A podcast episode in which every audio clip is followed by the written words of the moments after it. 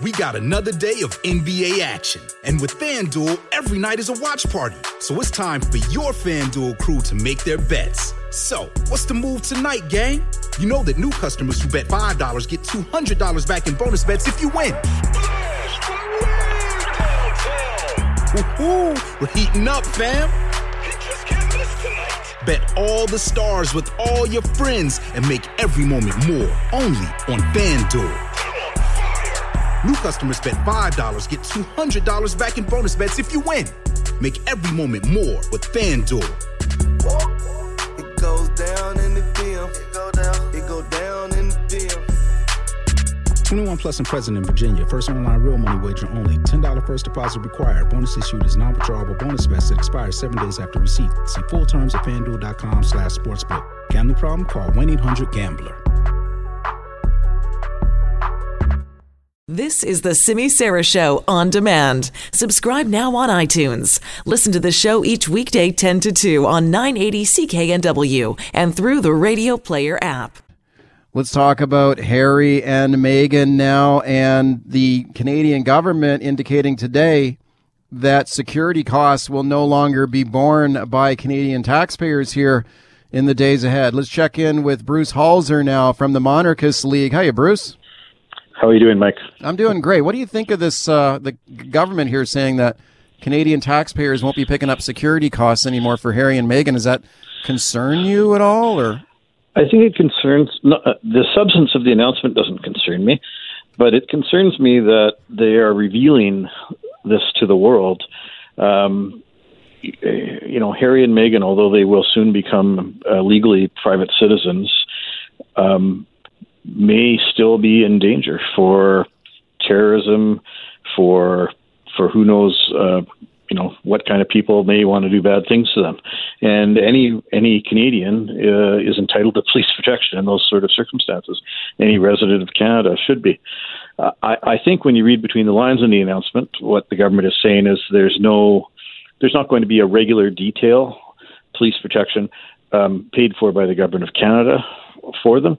It may be that the UK continues some kind of arrangement. Um, that's not. There's nothing about that in the story, and it's uh, we don't know. But you know, any Canadian, uh, you or I, who were faced with a threat against our lives, would be entitled to police protection. And I can't imagine that the government is meaning to say that that wouldn't be the case for the Duke and Duchess of Sussex. Yeah, right. Because I mean, I don't think they're just going to leave them to their own devices here. I mean, I think that'd be unusual. yeah. Aren't they? Aren't they considered um, what's known as internationally protected persons? They are, and it may well, does you know, that not mean? What not does that every. mean? Well, it's a person of interest where there are known um, people, criminals, terrorists, um, political uh, movements, what have you, who who are known to wish them ill or who would potentially wish to ransom them by capturing them or simply kill them for publicity. Um, now, not everybody who's on that list requires 24/7 security protection, um, but you know that's a list of people that police uh, and security services know about and take special care and attention of. And it may well be that as Harry and Meghan um, move into a more private life, their personal security will be enough for them. Um, and, and that's great. If that's if somebody has made a security assessment and decided that in as long as they're living in North Saanich, the media have left them alone, people are leaving them alone, and there's not a problem. We don't need to have uh, permanent security staff to them. I think that's wonderful, and I hope that assessment's been made. I, I, in fact, I expect it has been made. But the implication of the headline is that they're not going to be protected, and I think uh, Canadians would recoil from that. Uh, the idea that any resident of Canada is not uh, going to be protected if, if Well- there has been an assessment that they're in danger is a problem. And, and frankly, I don't think it's a good idea to discuss the security detail for protected people. I think that just helps people who do wish to do them harm. Okay, well, the government did indicate today that in the past here, the RCMP had been providing assistance for their security to the Metropolitan Police out of the United Kingdom. So, and now they say the assistance will end. Um, Yeah. Does that indicate it's a like you say? You got to kind of read Well, between we the lines. know. It's a bit of a guessing game. Yeah. Like Uh, maybe the Metropol, maybe the UK police are going to provide their security or something. you know, as a Canadian taxpayer, if if the UK police are going to do that, that's great. Yeah, yeah. Uh, I, I got no problem with that, and, and our guys can back off, and that's fine.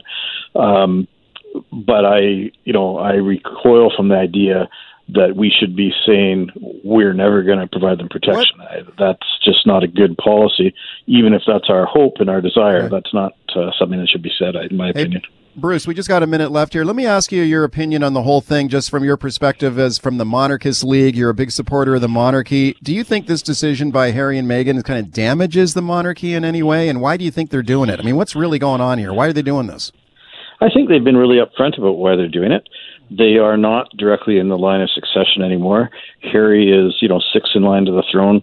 He's not never going to be our king, and he doesn't wish to live the life of a full time royal. Um, and I don't think, you know, if you go back a couple of generations, that's not unusual. It's a very modern invention, really, since the 50s, that we expect every extended member of the royal family to be a 24 7 uh, royal. And, you know, I think the royal family is a human institution. It changes with the generation. I don't see Right. that their choice to do this diminishes the institution in any way. Thanks for coming on. Okay, bye. I appreciate it. Bruce Halser, Monarchist League of Canada.